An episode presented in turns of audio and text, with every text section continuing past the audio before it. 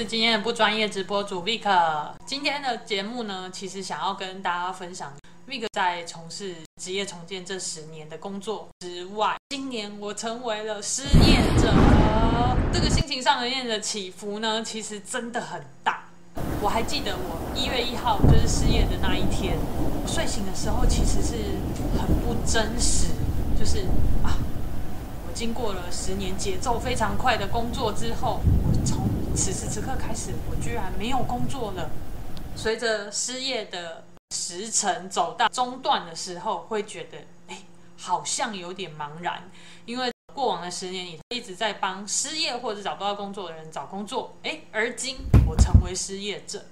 这个角色整个大翻转，需要很大的心理调试。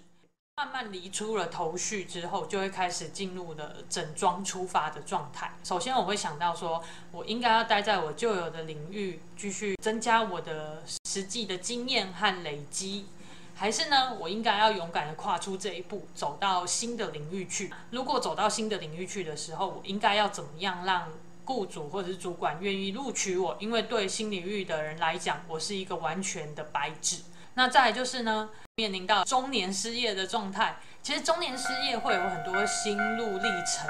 新的领域里头，你要成为一个小菜鸟，你要怎么样，就是能够弯得下腰，能去跟人家请益，跟人家学习这些东西，林林总总，其实都是未来要面临的一个很大的挑战。不管怎么样，先把自己的情绪处理好。让整个心安顿下来之后，再来思考事件应该怎么处理。那在这边，Vic 也想要跟大家分享，就是有一个叫做番茄钟做法啊。这个东西呢，其实是在一九八零年代的时候，一个西方的大学生，他为了要让自己能够好好的定下心来，在一段时间内把自己的期中考可以准备好。于是他就用了一个番茄形状的时钟，呃，每一个区段是二十五分钟，区段跟区段的中间休息大约三十秒的时间，四个区段为一个循环，一个循环之后呢，可以给自己一个比较长的休息时间，大概是十五分钟左右，最长不要超过三十分钟。这是他在一九九零年代的时候又把它带入了，就是他的工作体系里头，然后或者非常大的成就，其实。非常的好的是定定好你的目标，在这段时间里头，你要完成什么样的作业内容？比如说是看完一本书呢，还是要搜寻完什么资料，做完什么样的功课？今年算一个很特别的年，因为整个人生走到了刚刚提到的中年，然后也走到了就是从帮人家找工作的人到需要重新找工作的人，一开始会觉得很害怕，然后很担忧，但其实。后来慢慢发现，人生真的要走到这些经验之后，你才有办法累积这种感受。我觉得这对我来讲，都是往后很重要的人生故事和滋养我的养分。